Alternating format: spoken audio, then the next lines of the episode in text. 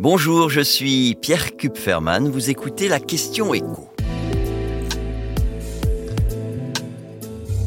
Dette, déficit, impôt, 2022, meilleur que prévu L'INSEE vient de publier son évaluation des comptes publics de la France. Et quand on passe en revue cette longue liste un peu rébarbative de chiffres, eh bien on se doit de constater que finalement cet été, dans ses prévisions, le gouvernement n'avait pas été trop optimiste.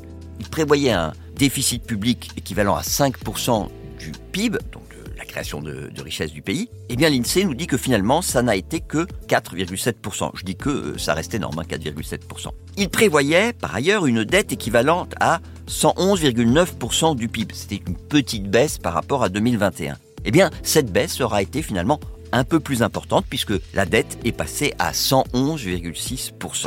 Alors la différence n'est pas énorme, mais c'est le symbole qui compte. Alors maintenant, pourquoi sur ces deux points, déficit et dette, l'amélioration a été un peu plus rapide que prévu. Eh bien parce que on a eu davantage de croissance, pas grand-chose, mais davantage de croissance, et une situation sur le marché de l'emploi qui est toujours aussi porteuse. Ce qui veut dire réduction du chômage, augmentation du nombre de personnes qui travaillent, et donc bah, plus d'impôts qui rentrent dans les caisses de l'État et plus de cotisations dans celles de la sécurité sociale.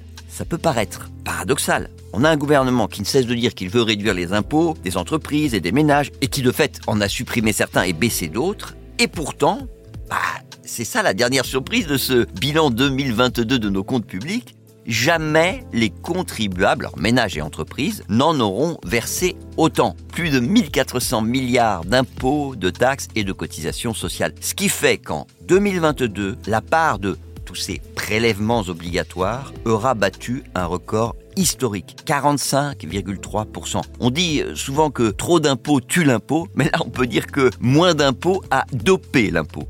Pour autant, ces trois bonnes nouvelles, parce que c'est vraiment des bonnes nouvelles, en tout cas pour ceux qui euh, gèrent les comptes publics, elles sont largement contrebalancées par le fait que pour financer notre déficit qui reste colossal, la France doit emprunter et qu'elle ne peut plus compter sur l'argent quasiment gratuit que lui offrait la Banque Centrale Européenne.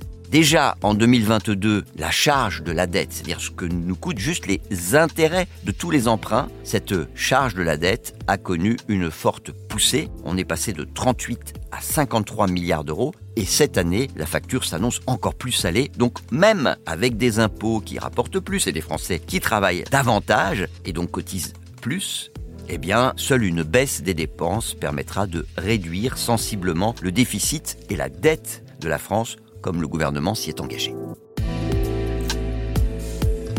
Vous venez d'écouter la question écho, le podcast quotidien pour répondre à toutes les questions que vous vous posez sur l'actualité économique. Abonnez-vous sur votre plateforme préférée pour ne rien manquer et pourquoi pas nous laisser une note ou un commentaire. À bientôt.